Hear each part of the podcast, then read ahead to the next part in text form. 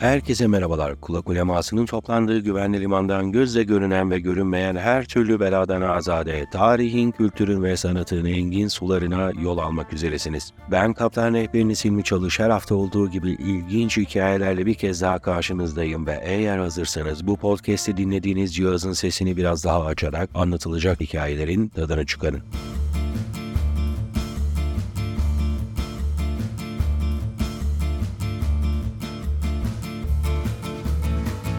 Efendim hoş geldiniz, sefa geldiniz. Umarım keyifler yerinde, sağlık, saat mükemmeldir. Bendeniz bildiğiniz gibi yollarda hala daha bir şekilde varlığını devam ettirmeye çalışıyorum. Sizlere bu sefer nereden sesleniyorum? Sizlere bu sefer Pamukkale'den sesleniyorum. Böyle çatal bıçakla podcast yapmaya çalışıyorum efendim. En azından sizi bu cumada podcastsiz bırakmayayım diye. E, geçtiğimiz hafta değişik bir şey yaptım. Bilmiyorum güzel geri dönüşler de oldu. Geri dönemeyişler de oldu. Sizden e, ricam gerçekten bu zor şartlarda yapmış olduğum içerikleri e, beğenip paylaşmanız. Eğer beğeniyorsanız tabii ki yani öyle de bir emri vakide bulunmayayım ben size ama e, en azından teveccüh görmesi, bir yerlerde paylaşılması bu e, talebini de arttıracaktır diye düşünüyorum. Bu hafta ne anlatacağım sizlere? Bu hafta arabaları anlatacağım efendim. İstanbul tarihinde taşıt başlığıyla beraber bir seri halinde 1960'lı yılların sonunda hayat Tarih Mecmuası'nda kaleme alınmış bir dizi yazı Ertan Ünal tarafından. Ertan Ünal'ı yanlış hatırlamıyorsam bir kere daha konuk etmiştik biz tarih dergisi içeriğiyle ama hangi bölümde olduğunu tam olarak hatırlamıyorum dürüst olmak gerekirse. İyi dinleyicilerim varsa onlar bana geri dönüş yaparlarsa çok çok memnun olurum. Arabalar aslında bu biraz da bizim e, geçtiğimiz aylarda yayınladığım bu dolmuşlarla alakalı bölümü de bir şekilde tamamlayıcı veya altlığını yapan bir bölüm olarak karşımıza çıkacak. Arabalar arabalar demiş Ertan Ünal İstanbul tarihinde. Tabii ki at arabalarından veya da işte daha farklı arabalardan bahsediyor. İlginç yani biz genelde hani faytonu biliriz biz daha fazla ama tabii faytondan başka arabalar da varmış. Şimdi onlardan da yavaş yavaş bahsedeceğiz. Sözü Ertan Ünal'a bırakayım efendim. Gerekli yerlerinde ben de ufak ufak katkılarda bulunacağım. Bakalım neler yaşanmış İstanbul'un toplu taşıma tarihinde. İstanbullular 18. asrın başına kadar nakil vasıtası nedir bilmez edilmezdi. Halkın çoğunluğunu teşkil eden işçi, esnaf, çırak vesaire işlerine yaya gidip yaya gelirdi. Bu yüzden daracık bir arabanın bile içinden kolaylıkla geçemeyeceği eski İstanbul sokakları ki hala daha çoğu sokak aynı, daha sabahın alacakaranlığında işlerine gitmek için yollara dökülenlerin ayak sesleriyle dolup taşar, geceleri yine bu sokaklarda elleri fenerli insanların yorgun adımlarının sesi duyulurdu. Evleri işlerine hayli uzakça olan esnaf ve özellikle çıraklar her gün bu bu yolu tepip yürümektense dükkanlar üzerine yapılmış bekar odalarına geçerler, evlerine de arada bir giderlerdi. Bu bekar odaları ile ilgili ufak bir hatırlatma da olsun. Sultanahmet bölümünde e, bahsetmiştim. Sultanahmet Camii yapılırken hemen Sultanahmet Camisi'nin arkasındaki Arasta Çarşısı'nın üstüne de bir grup bekar odası yapılmıştı. O bekar odalarından belki de e, en meşhuru da Eminönü'nde günümüzde Hidayet Camii'nin olduğu yerdeki bekar odalarıydı. E, o sokağın adını İstanbul'da yaşayanlar varsa varsa bilirler Melek Girmez Sokak. O bekar odaları da pek ayrı alametliymiş ki o dönemki İstanbul halkı tarafından böyle bir adla anılmış Melek Girmez Sokak ki daha sonra Hidayet Camii yapılınca temizlenmiş bir şekilde hidayete ermiş diye de küçük bir sulandırmamı yapayım efendim ben böyle. Şehirde gece hayatı da o yüzyıla kadar Ramazanlar hariç pek yok gibiydi. Sokakların karanlığından mıdır bilinmez, şehirli evine çekildikten sonra pek dışarı çıkmaz, olsa olsa mahalle kahvelerinde dostlarla yarenlik ederdi. Arabanın İstanbul içinde nakil vasıtası olarak kullanılmaya başlaması Lale devrine rastlar. Bence popüler olarak kullanılmaya başlandı desek daha doğru olacak. Burada Ertan Ünal'ı destekler şekilde çünkü ileride verdiği örneklerle aslında Lale devrinden önce de kullanılıyor ama neyse ben çok fazla sulandırmayayım, bulandırmayayım bu hikayeyi. Şöyle devam ediyor Ünal. Lale devrinde İstanbul'un muhtelif yerlerinde bizzat Sultan 3. Ahmet, Sadrazam Nevşehirli İbrahim Paşa ile ileri gelen şahıslar arasında bir takım abatlar yaptırılmıştı. Bu abatlara gidip gelirken kayıkların yanı sıra birbirinden güzel altın ve gümüş işlemeli arabalar kullanan zenginler ve devlet erkanı bu taşıdığın daha sonraları yaygın hale gelmesine ve halk arasında da benimsenmesine yol açtılar. Araba sadece şehirler arası yolculuklarda yahut şehrin şehrin uzak mesirelerine giderken binilen bir vasıta olmaktan böylece kurtuldu. İstanbul'da arabalar en parlak devirlerini Abdülmecit zamanında yaşadılar.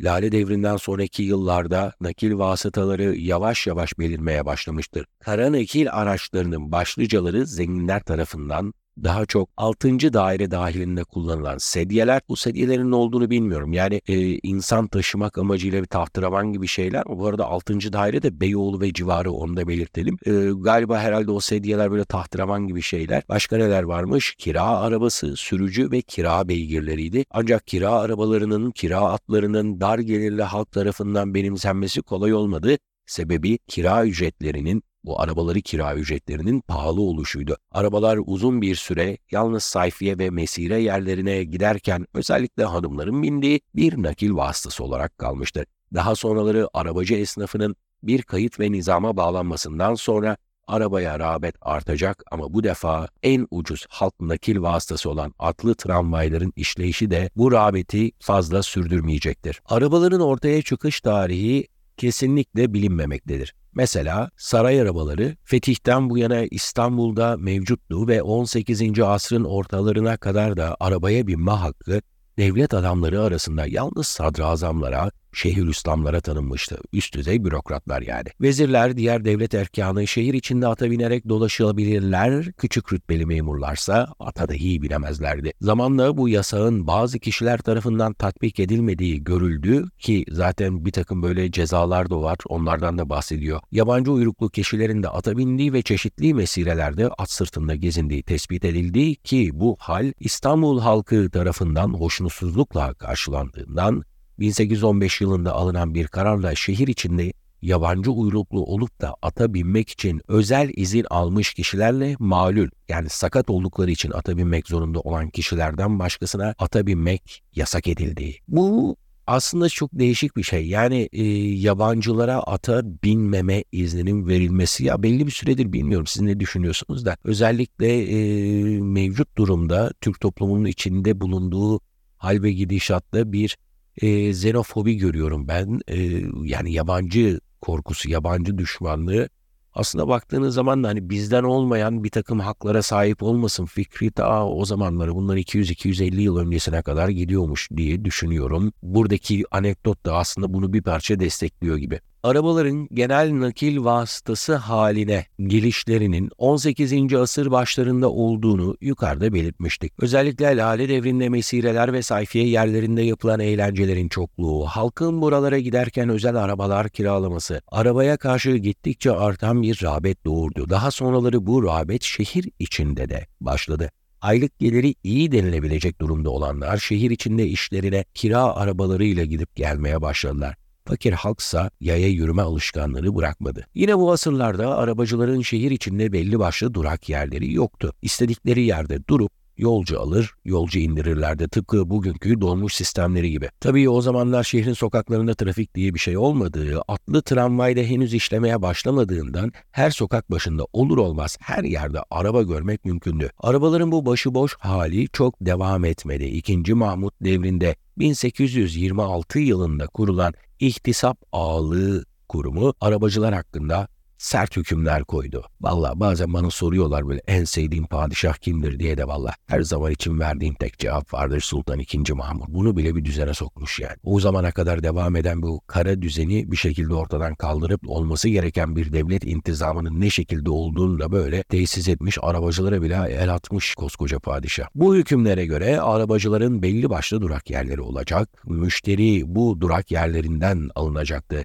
müşteriden tespit edilen ücretten fazlası istenmeyecekti. Bu nizamnamede ayrıca arabacıların o güne kadar giydikleri elbiseyi de terk etmeleri isteniyor, yerine giyilecek elbisenin özellikleri hakkında bilgi veriliyordu. Ya gene böyle bir gireceğim araya da e, bir nizam getirmek işte böyle bir şey. Yani devlet olmak bununla ilgili bir şey. Bir takım böyle e, sivil toplum örgütlerinin girişimleriyle beraber e, astığım astık kestiğim kestik bir düzen içerisinde konuyu nereye getireceğimi anlamışsınızdır. Günümüzde yaşamış olduğumuz o taksi sorunu. Fazla ücret talep etmemek, doğru düzgün giyinmek vesaire filan. E, yani bu iş Osmanlı'da biraz daha kolay oluyormuş. Yani günümüzde yapmak daha zor. İkinci Mahmut günümüzde yaşasaydı e, bunu başarabilir miydi, başaramaz mıydı? Bunu da sizin e, yorumlarınıza bırakıyorum efendim. Yine bu nizamnamede koçu arabası kullanan arabacıların arabanın yanında yürümesi de yasaklanmıştı. Ha, Koçu'ya geliyoruz şimdi. O meşhur Reşat Ekrem Koçu'nun koçusu bu. Arabacı arabanın önünde ya da arkasında yürüyecekti. Nizamname kısaca ana hatlarını verdiğimiz bütün bu kararlara uymayanlar hakkında kesin ve cezalandırıcı tedbirler alacağını belirterek son buluyordu. Şehir içinde kullanılan belli başlı kira arabaları Kupa, Lando ve 1825'ten sonra da faytondu. Ha işte şimdi bu çeşitlere geliyoruz. Bunlar şehrin büyük meydanlarında, köprü başlarında, Üsküdar ve Kadıköy iskelelerinde kendilerine ayrılmış özel yerlerde müşteri beklerdi. Kullanılan bu arabaların bir kısmı yerli, bir kısmı ithal malıydı. 19. asrın sonlarında kira arabalarının kullanılış alanlarında bir yenisi daha eklendi. Araba piyasaları. Özellikle Ramazan ve Kandil akşamları direkler arası, Beyazıt, 6. daire gibi yerler arabalarla dolup taşmaya başladı. Halk araba kiralayıp gezintiye çıkardı.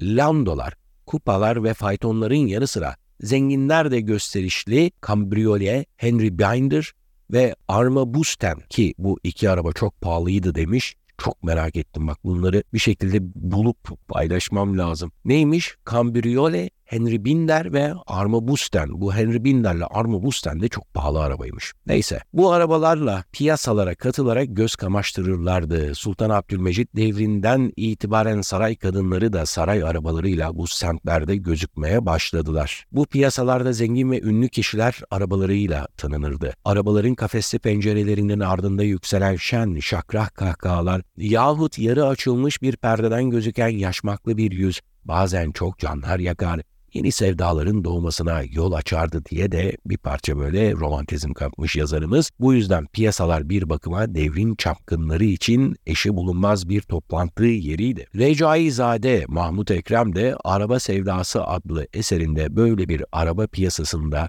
başlayan aşkın hikayesini anlatır. Okuyanlar bile. Burada zaten e, yazarımız da çok fazla detaya girmemiş. Özel araba sahibi olmayan, buna karşılık debdebe ve gösterişi seven bazı İstanbullular da gezi ve eğlencelerinde özel kira arabaları tutarlardı. Bunlar da yine kupa, lando ve fayton cinsi arabalardı. Ama diğerlerinden ayrılan özelliği devamlı çalışmalarıydı. Bunlar özel arabalıklarda durur ancak müşterinin isteği üzerine kullanılırdı.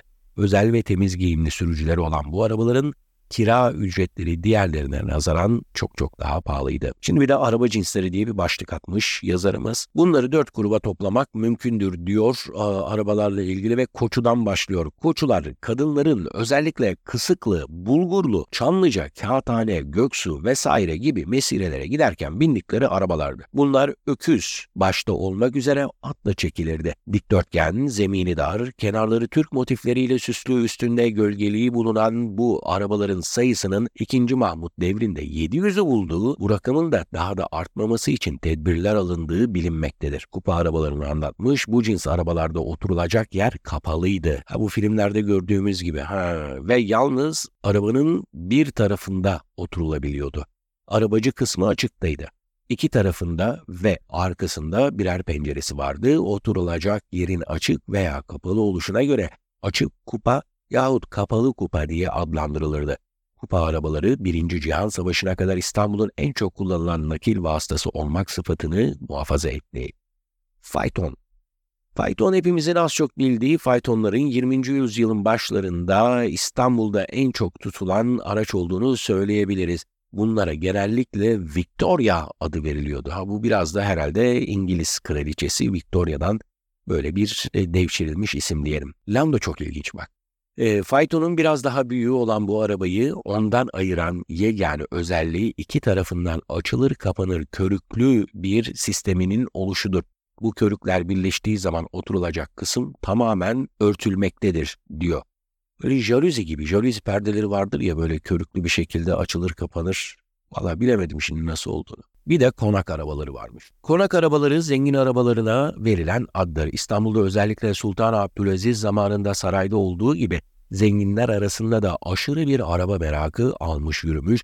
Bu merakın etkisiyle İstanbul sokaklarında birbirinden güzel ve şık arabalar boy göstermeye başlamıştı. Saray arabalarının bir kısmı İstablı Amire'de yani saray ahırlarında inşa edilirken bir kısmı yurt dışından getiriliyor Zenginlerse İstanbul'daki araba yapıcılarına başvurarak istedikleri biçim ve şekilde araba yaptırıyorlardı diye e, sıraladıktan sonra bir de araba yasaklarına gelmiş. Orada çok enteresan şeyler var ki hatta yani çok istenmeyen bir takım olayların olmasına da olayların gerçekleşmesine de e, ortam hazırlamış. Sultan İbrahim zamanında görülen bir araba yasağı sadrazamın kellesine mal oldu. Sinirlerinden hasta olan Sultan İbrahim'e hekimler şehir içinde sık sık gezinti yapmasını öğütlemiş ve böylece iyileşeceğini söylemişlerdi. Hoca ve hekim sınıfının sözünden çıkmayan padişah iyileşmek ümidiyle Şehirde bazen at sırtında, bazen tahterevanla, bazen de arabayla gezinti yapıyordu. 1647 yılında bir iradeyle şehir içinde cinsi ve şekli ne olursa olsun araba kullanmasını yasaklamış Sultan İbrahim Efendi. Bu yasak Sultan İbrahim tahttan indirilinceye kadar sürecek ve bu süre içinde İstanbul sokaklarında yalnız Sultan İbrahim'in saltanat arabasıyla nedimeleri için özel olarak yaptırdığı arabalar görülecektir. Bu yasağın tek kurbanı devrin sadrazamı Salih Paşa olur. Bir imamın evine okunup üflenme evlenmeye giderken karşısına bir ot arabasının çıkması üzerine çok kızan Sultan İbrahim, Sultan okunup üflenmeye gidiyor. Ha, me- meşhur bir cinci hoca vardır o dönemin. Belki başka bir programda onu e, mevzu ederim. Hem bak şeyden de e, Reşat Ekrem'den de bahsetmişken e, onun güzel bir hikayesi var. Cinci hocayı anlattığı. Safranbolulular da bilir o cinci hocaya ait olan bir de cami vardır Safranbolu'da başka başka şeyler. Bak başka imamların evine de okunup üflenmeye gidiyormuş. Acaba bu gittiği yer bizim bu Cinci Hoca'nın evi miydi? Neyse. Sultan İbrahim Sadrazam Paşa'yı derhal imamın evine çağırtmış. Sokakta araba var, ot arabası var diye. Bu çağrının mahiyetini bilmeyen ve başına geleceklerden habersiz olan sadrazam, imamın evinde padişah tarafından öfkeyle karşılanmış ve kendisine yasağı niçin tatbik etmediği sorulduktan sonra bir iple boğulmuştu diyor. 1. Mahmut saltanatının son yıllarında bir başka yasağa geldik. Mesirelerdeki olaylar fazlalaşmıştı. Buralara eğlenmeye giden kadınlar bazı kendini bilmezlerin tecavüzüne uğruyor, rahat edemiyorlardı. Bir kısmı ise buraları gizli gönül maceralarının ilk adımlarının atıldığı, sevgiliye hasretlerin giderildiği yerler haline getirmişlerdi. Bu yüzden gün aşırı bir olay ceryan etmekte, gün geçmiyor ki ilginç bir olay yaşanmamaktaydı. Bu olayların önünü almak için 1750 yılında çıkarılan bir iradeyle Kısıklı, Bulgurlu, Çamlıca, bakın gene bak aynı yerler. Kısıklı, Bulgurlu, Çamlıca buralar mesire yeriymiş. Altını çizelim. Bugünkü halini siz daha iyi biliyorsunuz. Bir de Akbaba demiş. Ha, Kısıklı, Bulgurlu, Çamlıca ve Akbaba diyor. Bu Akbaba neresi bilmiyorum. Bilen varsa yazsın herhalde Beykoz civarı bir yer diye düşünüyorum ben. E, buralarda e, araba gezintisi yasaklanmış. 1825 yılına kadar süren bir başka yasak fayton yasağıydı. İstanbul'a ne zaman geldiği kesin olarak bilinmeyen faytona binmek yalnız padişahlara ait bir imtiyazdı. Daha sonraları devlet memurları da imtiyazın çerçevesi içine alındı ve rütbelerine göre binecekleri faytonların at adedi tespit edildi. Buna göre sadrazamlar ve birinci rütbeden paşa olanlar dörder, ikinci ve üçüncü rütbeden devlet memurları ikişer atlı faytonlara bineceklerdi.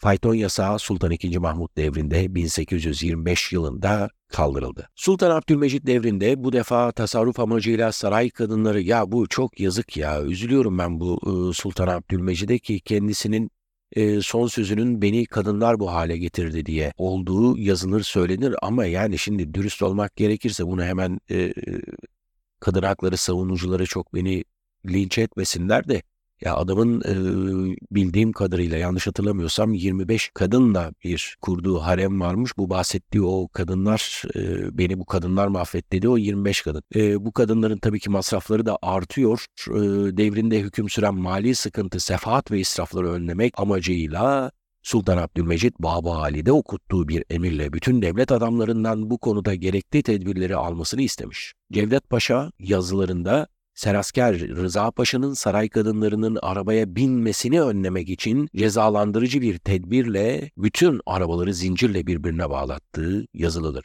Yine Cevdet Paşa bu devirde rütbeyi baladan aşağı olanların çift atlı arabaya binmemeleri için padişahın bir irade çıkarttığını zikreder. Görüldüğü gibi bu devirdeki araba yasağı kısmi olmuş, halka inmemiş, Sarayda bu yasaklar konuşurken zenginler arasında araba alışverişi ise çoğalmıştı diyor. Kamuda tasarruf adı altında böyle bir takım makam arabalarının kaldırılması var ya onun gibi bir şey geldi bu bana. Bu arada 1876 yılında İstanbul'da baş gösteren bir araba buhranından daha söz etmek gerekir. Osmanlı-Rus Savaşı'nın başında ani olarak bütün hazırlıklarını tamamlamadan Edirne'ye giden ordunun top ve diğer bir kısım savaş malzemesi vasıta yokluğu sebebiyle İstanbul'a kaldı. Bu durumun ordunun aleyhine olacağını düşünen ilgililer şehir içinde ne kadar kira arabası ve sürücü beygiri varsa hepsinin toplanıp ordunun emrine verilmesini istedi ve bu iş için de Bostancıbaşı Ferhat Ağa'yı görevli kıldı. Ferhat Ağa görevini kelimenin tam manasıyla yaptı. Şehirde ne kadar arabacı varsa hepsini mazeret kabul etmeden bu malzemenin nakline memur etti. Bu yüzden şehirde aylarca kira arabası ve sürücü beygiri görülmedi. Saltanat arabaları adından da anlaşılacağı gibi padişah ailesinin kullandığı arabalardı. Evliya Çelebi sarayda kullanılan en eski arabanın koçu tipi olduğunu yazmaktadır. Genellikle bütün saray arabalarında bir debdebe ve gösteriş havası hakimdi. Bazı padişahlar 17 ve 18. asır Osmanlı hükümdarlarının bindikleri arabaların üstleri kırmızı kumaşlarla örtülmüş, iç döşemeleri de kıymetli kumaşlarla süslenmişti. Saltanat arabalarının birbirinden ayrılan yönlerinin başında her padişaha göre değişmesi gelirdi. Mesela padişahlar arasında ata tercihen arabaya daha çok binmesiyle tanınan ikinci Mahmut, Hinto cinsi araba kullanmayı severdi. Bak bunu yazmış ama ne olduğunu belirtmemiş Ertan Ünal. Buna mukabil Sultan II. Abdülhamit faytonu tercih etmişti. 4. Murat devrinde Kösem Valide Sultan'ın bindiği bir araba bütün İstanbulluların gözlerini yıllarca kamaştırmış, Kösem Valide Sultan tekerlekleri tamamen gümüş kaplı, içi nadide Hint kumaşlarıyla döşeli bir arabayla şehir içinde sık sık gezintiler yapmış, bu gezintilere mahiyeti de katıldığından uzun bir araba konvoyu dolanmıştı diye yazıyor. Aslında bir sürü şey var. Ee, burada da e, konu biraz tabii uzun olduğu için böyle küçük bir alıntıyla e, bitirmekte fayda var. Kaç dakika oldu bilmiyorum şimdi bu kayıt da. Şöyle söyleyelim Sultan II. Ahmet devrinde bu bahsettiğimiz Lale devrinde çok güzel mektuplar kaleme almış olan İngiliz elçisinin eşi Lady Montagu o dönemin İstanbul'un çok güzel bir panoramasını çıkartır. O panoramalardan birinde de o mektuplardan birinde de e, Avrupa'da kullanılan arabalarla İstanbul arabaları arasındaki e, benzerlikler ve farkları e, şu şekilde kaleme almış. Türk arabaları birkaç küçük teferruat bir yana bırakılırsa hemen hemen Almanya'daki arabalara benziyor. Bu arabalarda boyalı ve yaldızlı kafesler var. İçlerine muamma şeklinde şiirlerle karışık çiçek sepetleri resmedilmiş.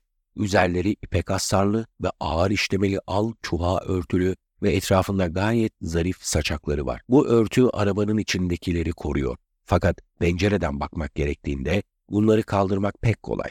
Arabalarda dört kişi rahat rahat oturabiliyor. Oturacak yerleri de yastıklardan ibaret. İşte böyleymiş o dönemde kullanılan e, arabalar efendim. Oldukça estetik ve zevkli bir kültür yaratmış İstanbullular toplu taşımanın gerekli kıldığı dönüşümü bir şekilde gerçekleştirerek koçular, landolar hatta ne olduğunu tam olarak bilmediğim Hintolarla beraber e, ilginç bir alt kültür olmuş toplu taşıma tarihi. Tabi daha sonrası malum Darül Hareke diye Osmanlı kayıtlarında karşımıza çıkan otomobiller var. Bu arada Darül Hareke tam olarak otomobil demektir. Oto kendiliğinden mobil hareket anlamına geliyor. Kendiliğinden hareket eden. E, Darül Hareke de aynı anlama geliyor. Bence gayet güzel bir isim bulmuşlar o dönemki e, münevverler diyelim. Ondan sonra işte e, motorlu taşıtların çoğalmasıyla beraber bugünkü karma karışık ve keşmekeş trafiğe evrilen İstanbul toplu taşıması dönüşüyor. İşte böyle güzel, ilginç, değişik bir hikayeyi aradan size Pamukkale'den seslendirmiş oldum efendim. Umarım beğenmişsinizdir siz. Bir taraftan da bilmiyorum farkında mısınız ama e, bir burun tıkanıklığı da var. Tabii yolculukla beraber biraz mukavemet, mukavemetimiz de düşüyor. E, hastalık da eli kulağında fazla da çok konuşmamak gerekiyor. E, gündüz başka konuşuyoruz, akşam başka konuşuyoruz. Efendim umarım teveccüh görür, beğenilir, paylaşılır ki daha başka insanlar da kulak ulemasından haberdar olur. Ben bir kez daha hepinize teşekkür ederken önümüzdeki hafta görüşünceye kadar mutlu kalın, sağlıklı kalın ve esen kalın.